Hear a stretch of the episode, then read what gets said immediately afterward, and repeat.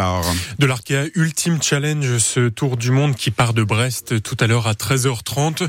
Six skippers s'apprêtent à naviguer à bord de véritables géants des mers, des ultimes trimarans de 30 mètres de haut et de 20 mètres de large. Des navires immenses à la pointe de la technologie qu'on va bientôt pouvoir apercevoir, Nicolas Olivier, en direct de Brest. Ouais, ça y est, Simon. Tous les skippers sont désormais à bord de leur bateau.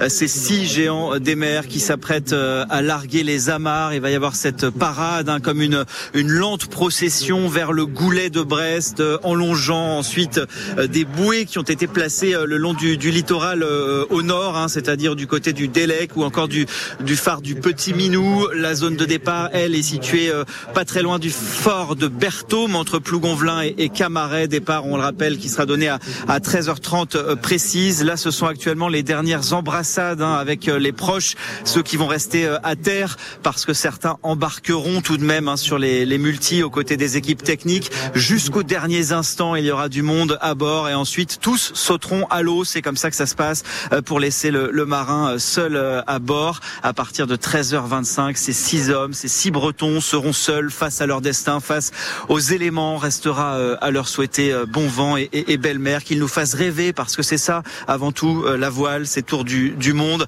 euh, pendant 45, 50 jours, peu importe. Eh bien, ce sera euh, une avant tout une, une superbe aventure humaine et, et sans doute aussi, on l'espère, une, une belle bagarre sportive. Il y a beaucoup de monde hein, ici sur le, le, ponton où le secrétaire d'État à la mer Hervé Berville est encore présent pour échanger avec avec les, les skippers. c'est le, le, départ est imminent. Le, le premier à quitter le port tout à l'heure ça va être Eric Perron à partir dans, dans 4 minutes maintenant. Donc c'est vraiment imminent. Le dernier, ce sera Armel Lecléage tout à l'heure à 10h27.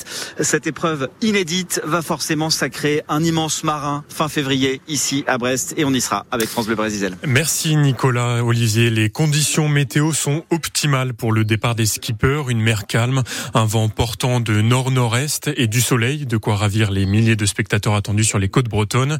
Les meilleurs spots pour voir les bateaux partir, ce sont la pointe Saint-Mathieu le phare du Petit Minou et quelques autres bons points de vue qu'on vous a mis sur une carte sur francebleu.fr Brésil.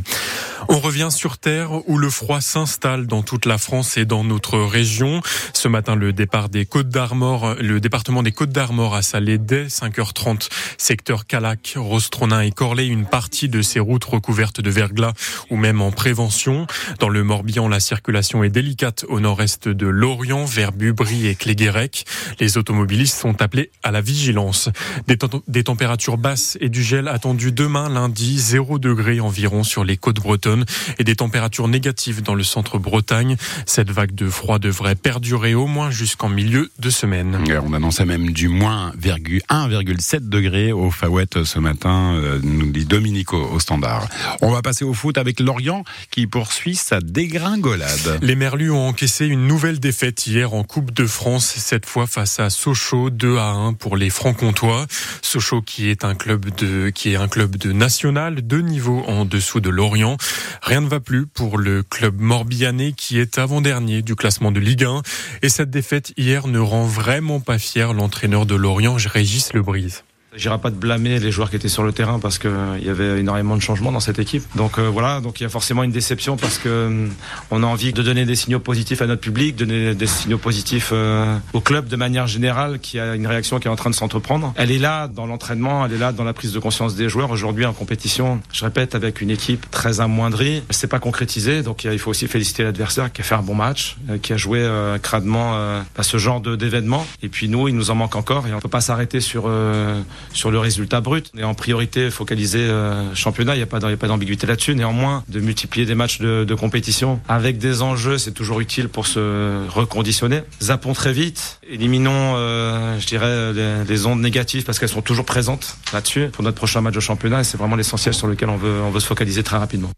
Le stade brestois, lui, démarre bien l'année face à Angers, toujours en Coupe de France 1-0. Hier, les Tisef se sont qualifiés pour les 16e de finale face au leader, de Ligue 2 grâce à un but de Martin Satriano. Notez ce derby immanquable entre Guingamp et Rennes cet après-midi au stade de Roudourou qui joue à guichet fermé à Guingamp. Guingamp-Rennes, c'est un peu un remake des finales de 2009 et 2014 remportées à chaque fois par les Guingampais. Match à vivre sur France Bleu À 14h30 cet après-midi. Et puis en handball, le BBH a battu hier les Hongroises de Debrecen 38-28 à l'occasion de la neuvième journée de Ligue des champions féminines. Les Brestoises avaient été battues à l'aller. Elles n'ont fait qu'une bouchée de leur adversaire au retour. Avec cette victoire, les rebelles se replacent dans le groupe A. À cinq matchs de la fin de la phase de groupe, elles sont cinquièmes au classement. Leur prochain match en Ligue des Champions est prévu le 14 janvier, 18h à la Brest Arena. Merci. Vous nous revenez tout à l'heure à partir de 11h hein, pour les infos. En attendant, c'est l'heure du panier de crabe, mais c'est aussi l'heure du crime, puisqu'à l'occasion de la sortie du quatrième tome des faits divers en Bretagne, signé Louis Gildas, notre loulou est parmi nous aujourd'hui, en compagnie d'une admiratrice des récits de faits divers. Elle s'appelle Laetitia Bidot, prof d'anglais à Quimper.